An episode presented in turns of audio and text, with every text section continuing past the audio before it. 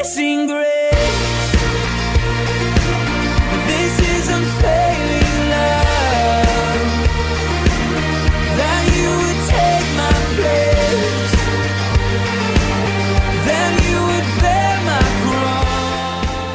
Welcome to Day by Day, the verse by verse Bible teaching ministry of Calvary Chapel in Elk Grove Village, Illinois, with Pastor Phil Ballmaier. We're glad you've joined us, and we look forward to spending time again in the Word of God together. We also invite you to stay tuned at the end of today's broadcast for information about additional studies and resources. Thanks again for being with us. Looking into the last days in our study in Revelation 18, we see the world lamenting the destruction of Babylon and all of the wickedness that the city celebrated. In today's study, we begin to see heaven's reaction to Babylon's fall. So let's join Pastor Phil in Revelation 19 to hear more. I'm going to just read something that J. Vernon McGee uh, said, and I think this is, was real significant. Okay, as we look at, uh, well, let me read it to you. As we contemplate the destruction of Babylon, he said, we think of other great cities and civilizations of the past which have fallen. One of the most widely read books of all time is the, the Decline and Fall of the Roman Empire, written by Edward Gibbon in 1788. Listen to this. He gives five basic reasons why that great civilization withered and died. Number one, the undermining of the dignity and sanctity of the home, which is the basis for human society. Number two, higher and higher taxes, the spending of public money for free bread and circuses for the populace. Number three, the mad craze for pleasure. Sports becoming every year more and more exciting, more brutal, but also more immoral. Number four, the building of great armaments when the real enemy was within, the decay of individual responsibility and morality. And number five, the decay of religion, faith fading into mere form, losing touch with life, losing power to guide the people. McGee says the oft heard warning that history repeats itself has an ominous meaning to this generation in the light of what he has just talked about. Boy, it mirrors our society, doesn't it? Look, the world is terminal. We know that. We know that. The Bible says that. The real question tonight is are you a citizen of Babylon or are you a citizen of New Jerusalem? That is the, the that is the only question that really matters tonight. Not who's going to win the election in November, not what gas prices are going to be next week, not, you know, what's in store for the economy, are we going to go into a recession or full-blown depression or what's going to The only thing that really matters is are you a citizen of Babylon? In other words, do you belong to the world system or are you a true believer in Christ and is your name written in heaven? Are you a citizen of New Jerusalem? And all I can say, and I realize that there are going to be many others hearing my voice on CD and even on the radio that are going to hear me say this, so I'm talking to a lot of people. If you're not sure that you've given your heart to Christ, I would make sure tonight. I wouldn't let another moment pass without making sure that I have truly put my faith and trust in Jesus Christ, that I have invited him into my heart to be my Lord and Savior, that I have gotten out of Babylon. Okay, come out of her, my people. Judgment is coming.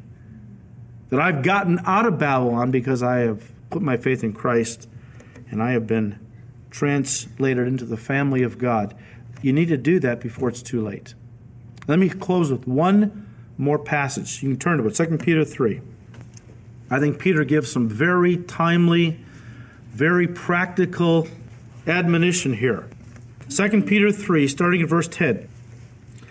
Peter says, But the day of the Lord will come as a thief in the night, in which the heavens will pass away with a great noise, and the elements will melt with fervent heat. Both the earth and the works that are in it will be burned up. Therefore, since all these things will be dissolved, what manner of persons ought you to be in holy conduct and godliness? looking for and hastening the coming of the day of God, because of which the heavens will be dissolved, being on fire, and the elements will melt with fervent heat. Nevertheless, we, according to his promise, look for new heavens and a new earth in which righteousness dwells. Folks, you can go green all day long. Know this the planet Earth is terminal. You talk about global warming, it's coming. but not like you're thinking. God's going to burn up the whole planet. That's real global warming. And Peter says, since all of these things, all that's visible, all that's material is going to be dissolved, where should we be putting our time and energy? What should we be living for? Heaven's coming. Our Lord Jesus is his coming is near, even at the door. What kind of people ought we to be? We got to be living for the Lord like nobody has ever lived for the Lord since there have been no other Christians in the history of the church who have been as close to the return of Christ as we have, as we are. How should we be living our life? I think it's obvious. Don't lay up for yourselves treasures on earth, but serve the Lord Jesus Christ with all your heart. Lay up for yourself treasures in heaven. And when he comes, he will say to you, Well done, good and faithful servant. Revelation 19. you know, at long last we have emerged out of the valley of the shadow of death and destruction called the tribulation period. The Antichrist capital, Babylon, we saw last week was destroyed. His kingdom is in ruins. You know, the dark night of man's rebellion has finally come to an end, and the glorious new day of Christ's reign has come in the story. The redeemed have waited an awfully long time for this moment when the kingdoms of this world become the kingdoms of our God and His Christ, and He will reign forever and ever. That's what we're waiting for. That's our glorious hope. Uh, unbelievers are looking to man to solve his own problems. They're looking to man, to science, and other things to figure out uh, ways out of the crises that we're in. The only way out of the problems that planet Earth is experiencing is the return of Jesus Christ. He's the only one that's going to fix these problems. And when He comes, He will establish a glorious new kingdom. It will be the dawn of a new day, uh, a new age, really, the kingdom age. And uh, it's going to be a glorious time. And we're looking forward to that. But we've, we've already been able to live through prophetically what we'll never be able to live through, praise God, historically, which is the tribulation period. So we've emerged now out of a section that really doesn't apply to us as believers living today. Uh, it's going to apply to the tribulation saints, of course, but uh, not to us. But it's good for us to know what's coming. Well, that brings us to verse 1 of chapter 19, where John simply begins with these words after these things. Once again, the Greek phrase is metatauta, and it occurs four times in this book at the beginning of chapters 4, 7, 18, and 19. And here in chapter 19 refers to the closing events of chapter 18. Uh, just to back up just a little bit, uh, verse 19 of chapter 18. They threw dust on their heads and cried out, weeping and wailing and saying, Alas, alas, that great city in which all who had ships on the sea became rich by her wealth, for in one hour she is made desolate. I kind of think Babylon gets nuked and she's wiped out. Of course, the earth dwellers are weeping, primarily because all their means of financial wealth has been taken from them. But in heaven, there's quite a different scene. Verse 20 Rejoice over her, O heaven, and you holy apostles and prophets, for God has avenged you on her. Now, after these things, after what things? After the things of man have come to an end, after man's kingdom has been wiped out, and, and really, I mean, all that's left is for man to gather in one final attempt to keep Christ from coming back to the earth to establish his kingdom. Of course, it's a very futile attempt. It's not going to have any um, success at all. But after these things, I heard a loud voice of a great multitude in heaven saying, Alleluia! Salvation and glory and honor and power belong to the Lord our God. This loud noise comes from a great multitude. Same phrase that was used in chapter 7, verse 9, where we saw a great multitude that had been slain by the Antichrist. Of course, they were tribulation saints that were slain by him for not worshiping his image and so on. And uh, we see them gathered in heaven, a great innumerable multitude, asking God, How long before you avenge our blood on the people of the earth who have killed us? The Lord says, Be patient. It's coming. Well, it has come. And um, for them, of course, this judgment of Babylon is particularly joyful as they have seen now God destroy or judge those who not only have killed them, but have, you know, have dishonored the name of God, who have run him down to exalt the devil, if you can believe that. During this period, they worship the dragon, Satan, and the Antichrist, who is the son of the devil, and the false prophet, who is, you know, also working with the devil. And it's amazing how the world at this period of time is going to become so totally deceived. Up is down, down is up, good is bad, bad is good. It's a complete inversion of morals and values and and everything that we hold as sacred and good is going to be looked at as defiled and bad and so on. But God's going to straighten it all out. Anyways, we hear their cry, Alleluia. Now, Alleluia comes from a Greek word that really is a transliteration of the Hebrew word Hallelujah, which simply means praise the Lord. Praise the Lord. The word Hallelujah occurs frequently in the book of Psalms, especially as you get towards the end of the book. Interestingly, though, the word only occurs four times in the New Testament. All four occurrences appear in the first six verses of chapter 19 of the book of Revelation. And it seems as though that they have been reserved for the final victory of Jesus Christ over his enemies. I mean, it's the first time that we break see anyone breaking out in, you know, in a chorus in heaven saying Hallelujah. Well, because Jesus is victorious over his enemies. It's reminiscent of Psalm 104, verse 35, where the psalmist said, May sinners be consumed from the earth, and the wicked be no more.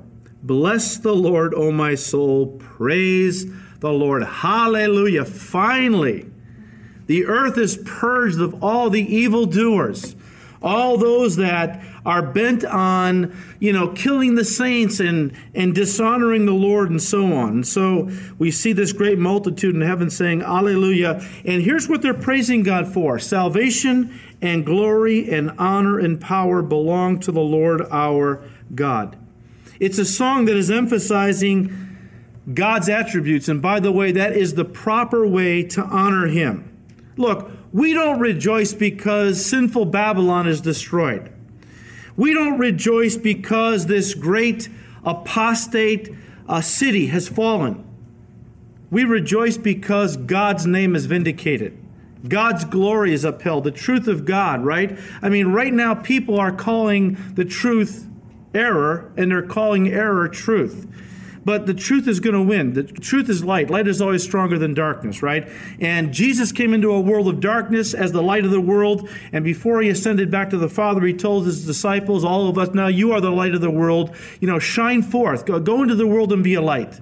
Paul says, you know, let your light shine in the midst of a crooked and perverse generation. We belong to God. And don't be worried and afraid that people are not going to, you know, they're going to be upset because you're shining the light. Of course, they're going to be upset. When you live in darkness like they do, you turn on a bright light, people get irritated. They don't want, they want to surround themselves with darkness because that's what they're into. But you know what? We come and we are to light, let our light shine, which is just the character of God working through his people. And um, there are going to be those who are going to be drawn to the light. But, you know, the Bible says right here that God is true and righteous. And we rejoice in that fact that he is glorified by his holy judgments. Well, verse 2 For true and righteous are his judgments. Because he has judged the great harlot who corrupted the earth with her fornication, and he has avenged on her the blood of his servants shed by her. So, two things that we see here. Two reasons, two more reasons, really, why God has judged this whole earthly, worldly system. First of all, because Babylon filled the earth with false doctrine, misleading many leading people into spiritual fornication, uh, which is the worship of idols. But also, then she went ahead and killed God's true saints, shed their blood. And so, for these two reasons, God is going to judge this world system. J. Vernon McGee said, and I quote, If you don't think what God is doing is right, it is because you, not God, are wrong. God will be righteous in judging the great harlot, end quote. You know, and I love J. Vernon McGee. I mean, you know, he comes from a period when, you know, I think that preachers were more bold. Their preaching was less watered down. They really just said it the way it needed to be said. There's a real problem today with people who think that, you know, when God judges, that's somehow wrong. How could a God of love judge, you know?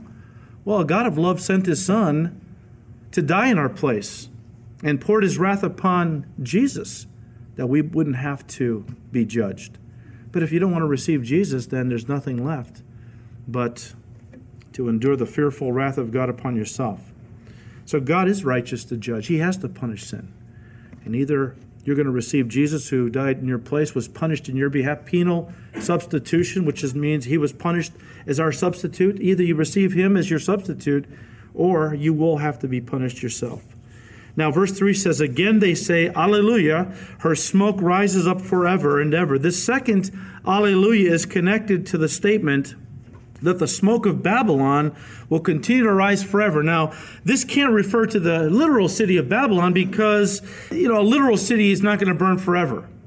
Obviously, it's really pertaining to the people that not only filled the city, but also who benefited from the wealth and the commerce of the whole system. Those that have had turned their backs on God, they're the ones who are going to be, um, the smoke of their torment is going to ascend forever and ever. In fact, it brings us back to Revelation 14, starting in verse 9, where uh, John said, Then a third angel followed them, saying with a loud voice, If anyone worships the beast in his image, and receives his mark on his forehead or on his hand, he himself shall also drink of the wine of the wrath of God, which is poured out full strength into the cup of his indignation. He shall be tormented with fire and brimstone in the presence of the holy angels and in the presence of the Lamb, and the smoke of their torment ascends forever and ever and they have no rest day or night who worship the beast in his image, and whoever receives the mark of his name. See, God warned, he is going to warn the people living at that time who, you know, start lining up to worship the Antichrist and to take this mark. He sends an angel to warn them if you take that mark, you cannot be saved. Now, why is that? We're not sure. Uh, is the mark some kind of a computer chip that, when inserted into the forehead, has the capacity to block out uh, your free will, make you kind of a, a robot in a sense? I don't know. But I know the scripture says very clearly if you take that mark, you cannot be saved. And those that take the mark, the smoke of their torment is going to ascend forever and ever, and they have no rest day or night who worship the beast in his image. And so, verse 4 says, And the 24 elders, and the four living creatures fell down and worshiped God who sat on the throne, saying, Amen. Amen means truly. Truly. Alleluia. Truly praise the Lord. Wow. You know, just imagine heaven looking down and going, Wow. Man, Lord, righteous and true are your judgments. Praise you.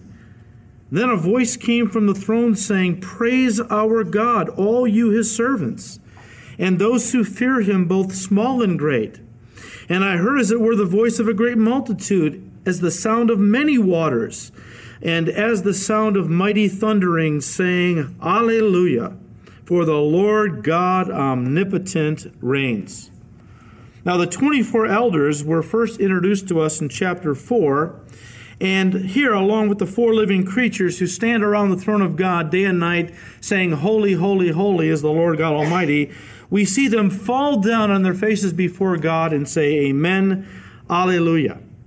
Just a small point I want to point out real quickly the fact that the 24 elders, which, as we already saw in chapter 4, represent the church, along with the four living creatures, which I believe represent all of the heavenly hosts, angels, smallest to the greatest. I mean, because in, in heaven there are hierarchies of angels. And so we see that the 24 elders representing the church, also, the four living creatures that represent angels from the least to the greatest are all introduced as worshiping God, which are separate, though, from the group of the great multitude, uh, which we just saw in verse 1, which seems to be tribulation saints martyred for their faith.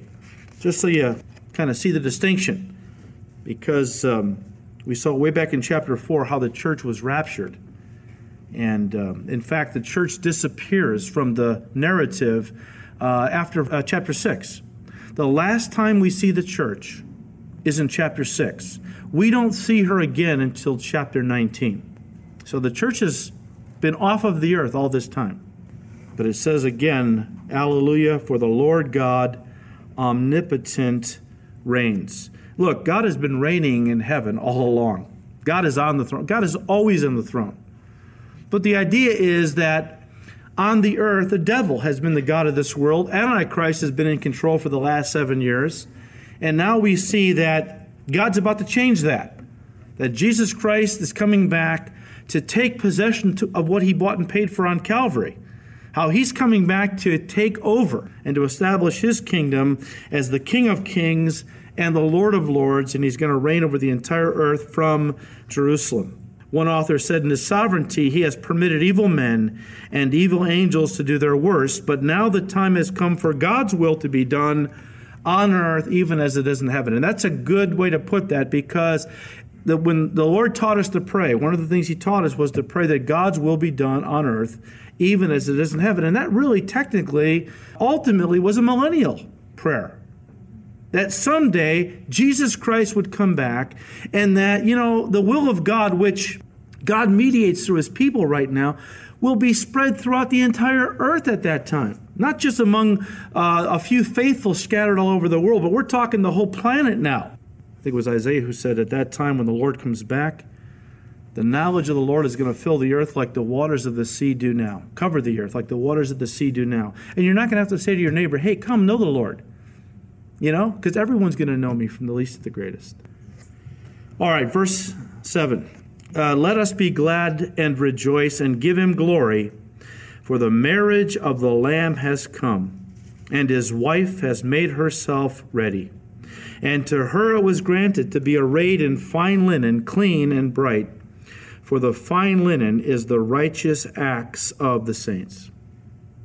This is one of the greatest events in the history of the world the marriage of Jesus to his bride, the church. But listen, to fully understand and appreciate what is going on here, we need to know something of Jewish marriage customs. There were several steps or stages that were involved in a typical Jewish marriage. Now, I, I thought that this would be a good place to kind of talk about this, since this is one of the greatest events in the history of the world the marriage of Jesus to his bride, the church. And we know about this, we've read it many times, and, and yet, if you don't really understand Jewish marriage customs, you're going to miss a lot of the impact of what's going on here. First of all, a typical Jewish marriage started out with what was called the engagement. Most marriages back then were arranged by the fathers of the bride and groom, many times while they were still quite young, and sometimes even before they were born. I mean, you, you're a Jewish family, and you know another Jewish family, you're very close friends, and so the fathers get together even before the any kids are born. They say, "Look, if you have a son and I have a daughter, let's." Hook them up, okay? Or vice versa, all right? And, and they make this, this kind of arrangement, this engagement, sometimes even before the children are born. And the engagement amounted to a contract of marriage where the man and woman were promised to be given to each other by their fathers. You see, the Jewish people looked at marriage as being far too important to be left up to the decision making skills of the younger generation. They figure, you know, this society depends on the strength and stability of marriage and family. I'm going to let my, my teenager make that decision? No way. You know, fathers typically made those decisions, and it was up to them to arrange with other fathers who your kids were going to marry. Well, that eventually led to the second stage, which was called the betrothal period. So at this point, the bride, and she was usually about 12 to 15, the groom wasn't much older than that, uh, they would come together to meet, perhaps for the first time in their lives. It was often the case. And at that time, the father of the groom would negotiate the dowry, or the what was also known as the bride price, with the father of the bride. And the bride price or the dowry would be based upon three variables. First, it would be predicated upon the father's wealth. If the father of the groom was a rich man, well, then he would give more because otherwise he would look like a cheapskate. And, you know, you don't want to look like a cheapskate. Second, the price would be determined by the bride's worth. I mean, if she was very attractive or if she had certain gifts that she was good at. I mean, she was great at um, making clothing and things, or what if she had other skills, well, then she'd be worth more. And so the bride price would be set at a higher price. You've been listening to Day by Day, the verse by verse Bible teaching ministry of Calvary Chapel in Elk Grove Village, Illinois, with Pastor Phil Ballmaier. Today's message, as well as many other studies, can be heard and downloaded free of charge from our website at daybydayradio.org. From our website, you can contact us, order resources, read Pastor Phil's blog, and also subscribe to our daily podcast. We hope you'll pay us a visit. And remember to join us for Day by Day, Monday through Friday, here on this station. Thanks again for listening, and please join us again next time as we continue to study God's Word. Until then, may the Lord richly bless you and guide your steps as you walk with Him day by day.